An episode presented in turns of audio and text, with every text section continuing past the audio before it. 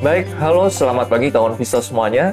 Kembali lagi di Trading Ideas tanggal 15 Desember 2023 dan di sini bersama saya kembali Chris dari tim riset investasiku.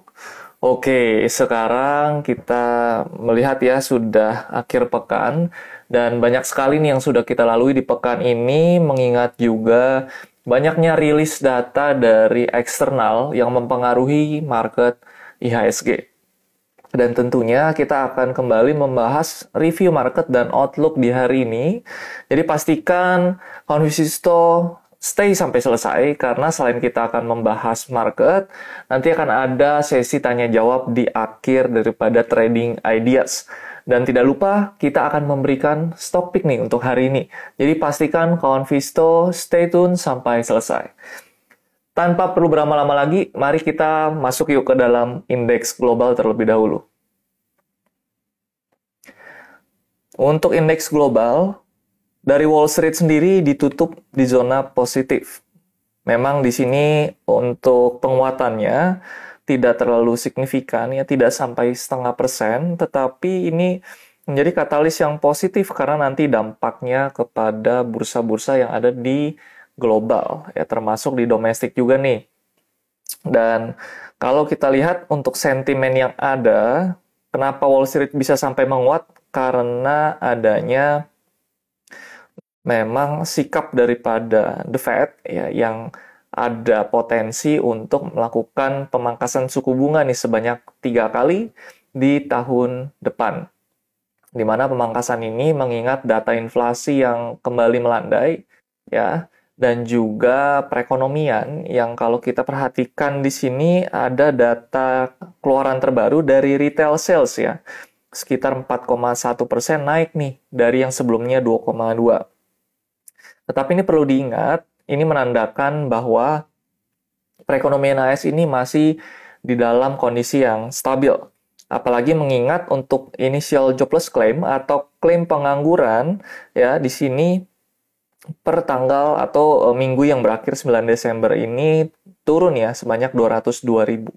Memang dari yang sebelumnya 221 ribu ini menandakan perekonomiannya masih kuat ya, tetapi dari data pengangguran, dari data kenaikan retail sales ini mengindikasikan bahwa akan terjadinya soft landing ya di Amerika Serikat. Jadi inflasi yang melandai, perekonomian yang memang masih kalau kita lihat uh, masih baik ya, artinya di sini tidak akan adanya resesi yang uh, signifikan ya. Bahkan kita melihat meskipun global melambat, tetapi melambatnya tidak langsung terjun seperti itu ya. Jadi itu yang diharapkan oleh investor. Dan di sini kalau kita perhatikan juga bagi investor-investor obligasi, ya di sini untuk yield daripada obligasi yang ada di US ya yang tenor panjang ya 10 tahun ya patokannya ini menurun ya ke bawah 4%. Karena pada dasarnya yield ini berbanding terbalik dengan harga obligasi. Berarti ketika harga obligasi ini tinggi, artinya ada pembelian yang dilakukan oleh para investor, sehingga mengecilkan angka yieldnya. Dan ini ditambah juga dengan uh, eh, DXY ya, yang memang kalau kita perhatikan terus turun. Nah ini akan berdampak bagus nih bagi mata uang di dalam negeri dan apalagi domestik ya atau berkembang. Nah ini uh, ada peluang untuk mereka indeksnya mengalami rebound atau penguatan justru uh, kita melihat di akhir tahun. Dan memang untuk strateginya kita tetap uh, melihat pasar ekuitas ini masih uh, menarik ya, semakin menarik malahan karena memang secara kebijakan ya mulai adanya uh, pelonggaran ya. Eh, nanti mulai di kalau nggak salah menurut beberapa survei ini tahun depan bisa 75 basis point ya untuk suku bunga Amerika Serikat ini diturunkan. Baik, itu uh, hal yang perlu kita perhatikan nih dari Wall Street sendiri dan ini dampaknya kita melihat kepada Bank of England dan European Central Bank. Di sini memang untuk Bank of England mempertahankan suku bunga acuannya ya uh, di tingkat tertinggi dalam 15 tahun terakhir ya, sebesar 5,25 untuk ketiga kalinya berturut ya pada pertemuan Desember. Nah, sejalan dengan hal tersebut, ini untuk kalau kita perhatikan ya, ECB ya European Central Bank ini ikut mempertahankan suku bunga ya di sekitar angka 4,5 persen untuk pertemuan kedua berturut-turut di tahun ini. Ya, jadi ditahan 4,5 dan ini mengindikasikan bahwa uh, merupakan uh, hal yang memang patut ya kita uh, respon secara positif bagi bursa uh, yang ada di uh, Eropa sana ya. Jadi nanti pasar ekuitasnya pasti akan terdampak tuh. Ya, jadi uh, kalau kita perhatikan untuk suku bunga yang ada di Eropa sana memang ini uh, biasanya akan mirroring ya atau uh, suku bunga yang ada di dunia ya bank sentral baik negara maju dan berkembang ini akan mirroring terhadap uh, suku bunga yang ada di Amerika Serikat.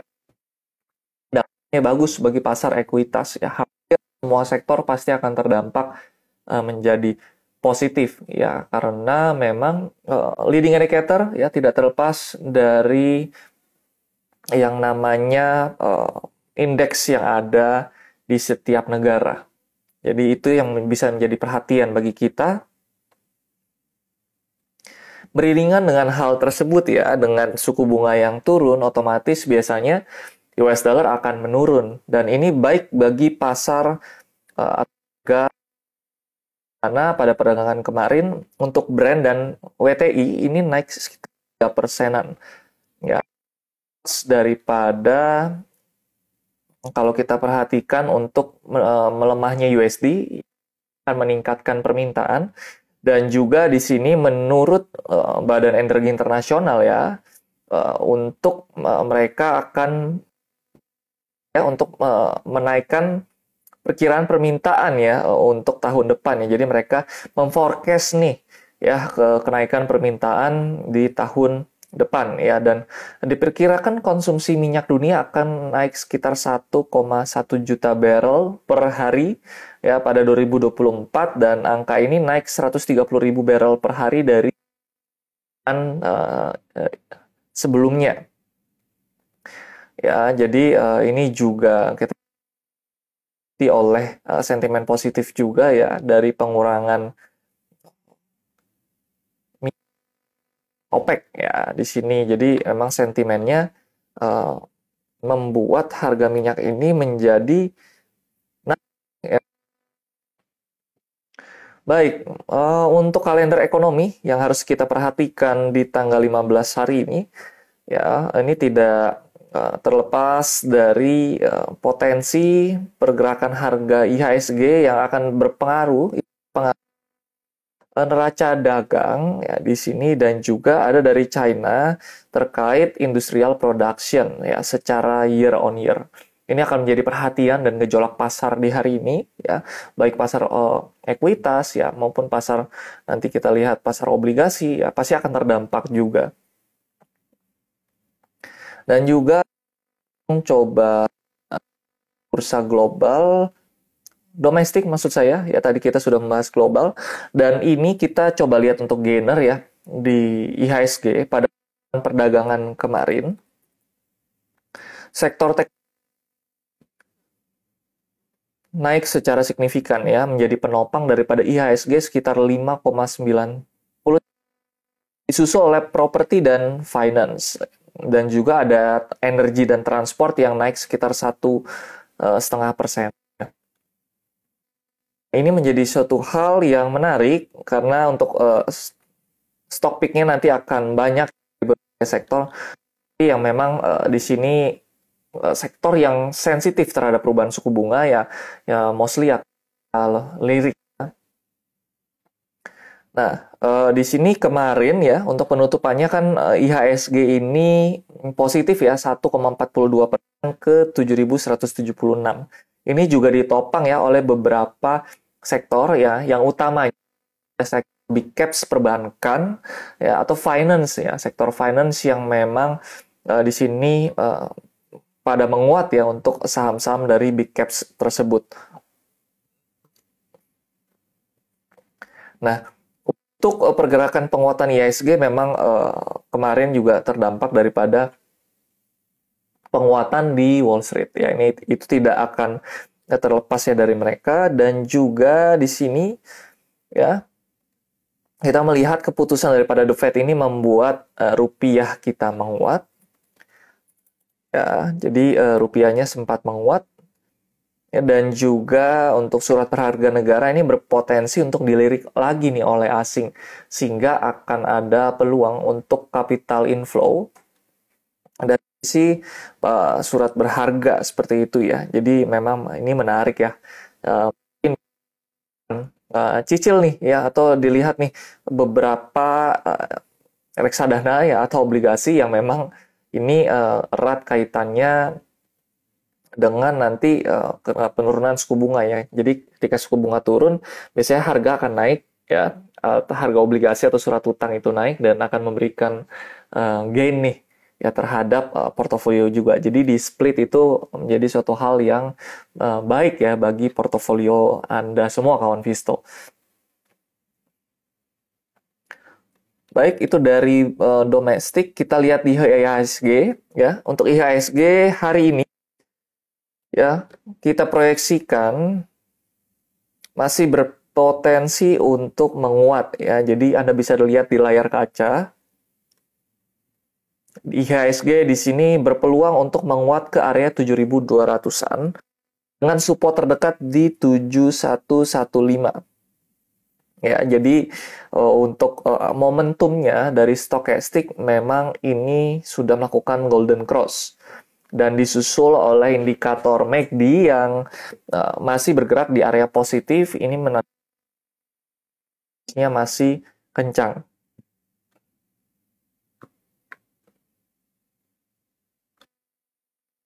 Itu untuk uh, proyeksi di hari ini. Kita masuk ke dalam stock pick ya untuk lima saham di hari ini. Dan sifatnya disclaimer on segala keuntungan dan kerugian yang kawan Visto derita ya atau yang kawan Visto alami ketika mengikuti rekomendasi kami ini menjadi tanggung jawab uh, pribadi masing-masing kawan Visto karena kawan Visto dianggap sudah mengerti risk profile masing-masing. Baik, kita masuk ke stock pick yang pertama. Ada saham big caps yang memang membentuk suatu pattern yang menarik ya kalau lihat di sini.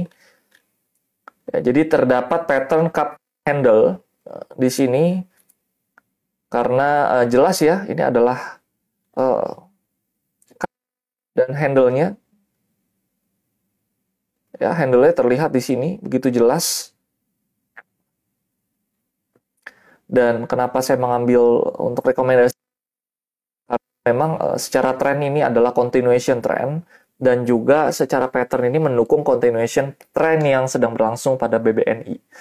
Rekomendasi kami berikan di entry level 525 sampai 5350, eh, take profit di 5500 sampai 5600 dengan stop loss ya 5200.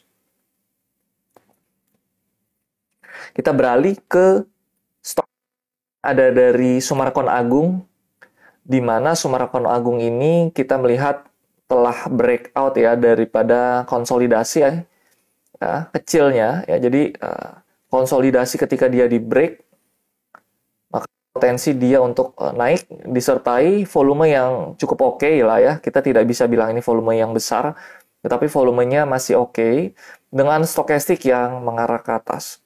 Sehingga rekomendasi SMRA kita berikan di rentang level 550 sampai 570 dengan take profit ya. Take profit kita berikan di area 590 sampai 600 dan stop loss di area 545 ya. Berikut untuk SMRA. Kita beralih lagi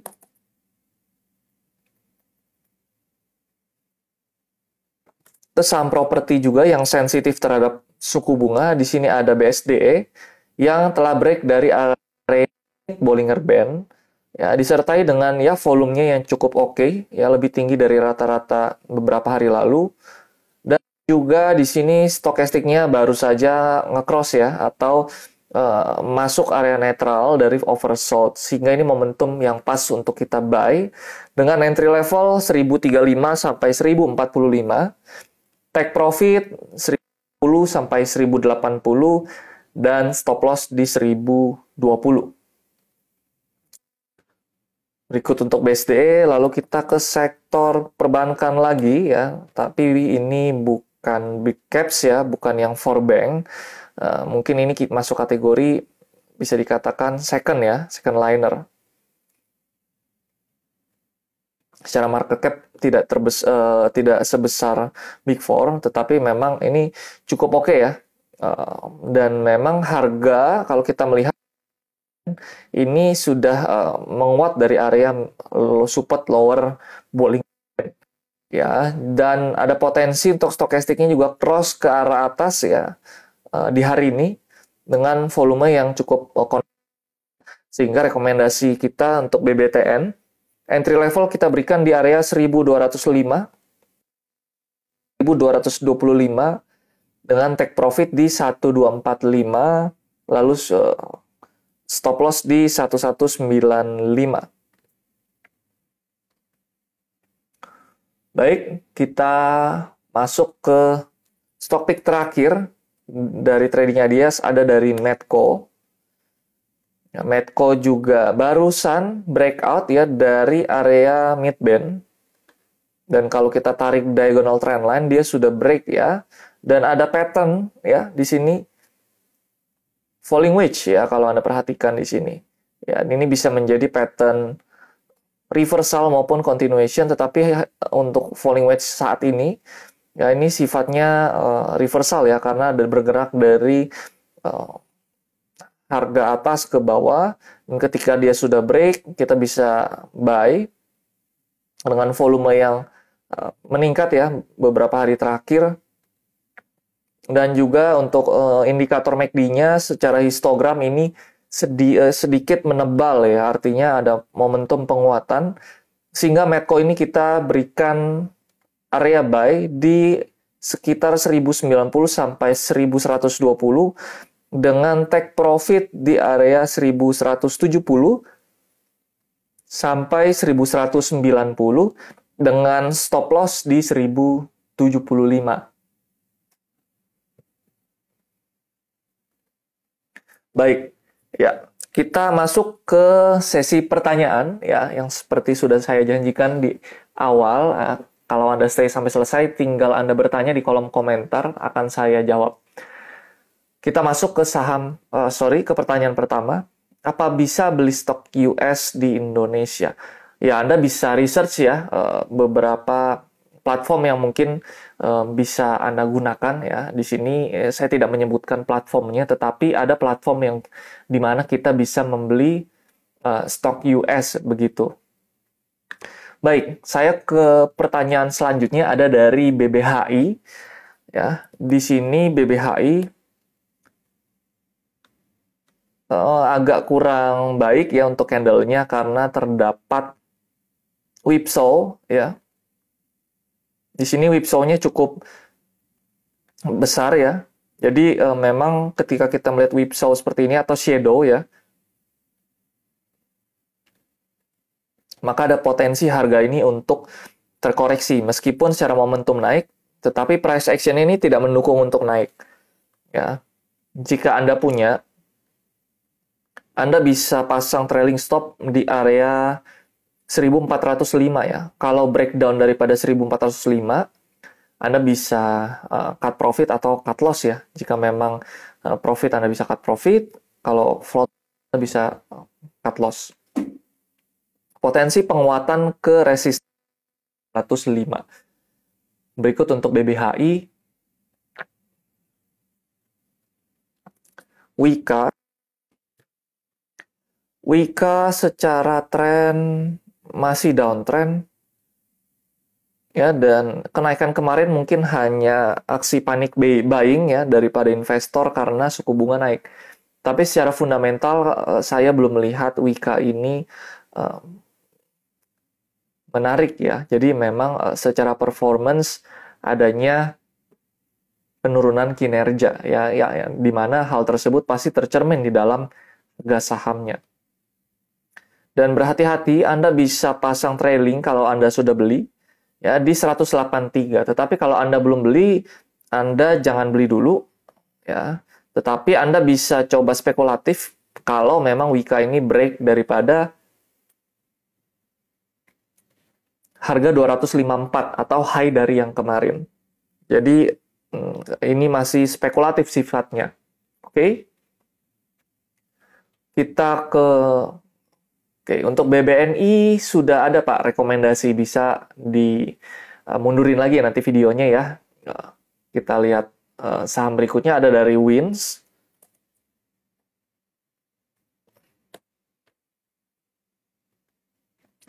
Wins ini terlihat masih berkonsolidasi dan range hariannya ya di hari ini ada peluang ke 386 ya selama support di 350 ini mampu dipertahankan oleh Wins. Kita beralih ke Arto. Arto konsolidasi juga ya. Memang kemarin naik 3%, tetapi opennya itu lebih tinggi daripada harga close-nya. Ya, dan memang uh, candlenya merah tetapi di atas yang kemarin ya. Jadi ini terlihat seperti menguat ya padahal masih bergerak sideways saja. Rentang harian hari ini potensinya di 3550 sampai uh, kita lihat supportnya 3270. Berikut untuk Arto. Medco juga sudah ada rekomendasi, bisa dilihat lagi untuk videonya nanti setelah ini kita lihat oh tadi Wika sudah uh, kita lihat kayu ya. Mungkin banyak juga nih pertanyaan uh, terkait saham di sektor konstruksi ya. Oke untuk kayu ini sendiri masih bergerak uptrend tetapi Anda harus melihat di sini secara harga atau price whipsaw atau shadow-nya ini sampai 20% loh ya. Artinya anda harus siap cut loss 20% ya, karena secara harga ini rewardnya bisa 20%, tetapi disusul oleh cut loss-nya juga harus dipasang ya untuk eh, pengamanan trading Anda ya. Jadi kami melihat atau saya melihat di sini eh, rentang harian hari ini ya di 535 sampai 615 ya, tetapi bisa saja terjadi harga ini menjemput stop loss Anda ya. Jadi uh, harap berhati-hati ya. Memang sedang uptrend, tetapi untuk porsi persentase Anda masuk ke saham ini uh, dikecilkan saja ya. Berikut untuk kayu, kita beralih ke GJTL. Dan congrats ya, kita sempat rekomendasikan GJTL dan uh, profit untuk GJTL ini ya uh, secara momentum memang masih bisa menguat, tapi uh, mungkin rentangnya uh, saya akan berikan di sini 1025 ya ada resisten selanjutnya atau resisten yang mungkin possible untuk di disentuh ya ada di sekitar 1010 yaitu resisten terdekat. Dan terdekat di area 980 berikut area daripada GJTL kita ke Hanjaya Mandala Sampurna di mana eh, ini juga sudah uh, mungkin ini kawan Visto beli tapi uh, lupa untuk take profit nggak masalah ya. Untuk HMSP ini selagi bertahan di atas 885 maka masih aman ya. Target berikutnya ya, ke 920 sampai 925 ya. Anda bisa take profit di area tersebut. Ya itu untuk HMSP Oke. Brand dan cuan apakah lanjut naik? Ya, ini menarik ya. Kalau secara price, uh, saya analis di sini untuk brand ini sudah break daripada MA5 dan ada potensi untuk kembali melemah. Ya, melemahnya ke area berapa? Ke area mungkin sekitar 7000 ya. Situ ada support psikologis selama bertahan di atas 7000 maka hold aja. Uh, kecuali memang ada nanti pertanda akan naik ya. Tapi untuk saat ini secara momentum juga masih akan koreksi ke area 7000. Kalau 7000 ini ditembus atau di breakdown, maka target berikutnya ya akan potensi ke 6450. Untuk resisten terdekat saat ini ya, jika memang mampu bertahan di atas 7000 untuk brand ini berpeluang menguat ke area 7600 sampai 7650. Ya, memang masih eh, di dalam uptrendnya nih. Oke. Kita melihat cuan yuk. Petrindo Jaya Kreasi ya. Ini masih ada potensi naik ya. Uh, naiknya seberapa ini sebenarnya sudah cukup tinggi ya. Jadi saya sarankan ya atau saya uh, suggest ini bisa di take profit sebagian atau seluruhnya nggak masalah ya karena secara harga sudah di overbought dan kita antisipasi adanya potensi uh, koreksi. Oke. Okay. Kita ke saham terakhir yaitu GZCO di mana pergerakannya ini masih uh, relatif sideways ya antara range 160 sampai dengan support 148. Jadi masih belum ada entry point menarik nih di GZCO. Ya. Baik, itu saja untuk uh, review ya, hari ini dan outlook serta tanya jawab. Pastikan Anda stay tune terus di Instagram investasiku karena akan ada update terkait konten, lalu ada update juga mungkin terkait event yang akan diadakan oleh investasiku. Jadi Anda bisa terus pantengin dan kita bisa uh, lihat terus trading idea setiap pagi jam setengah sembilan ya untuk update-update market berikutnya. Dan saya Chris pamit undur diri dari tim riset investasiku karena investasiku for the better tomorrow.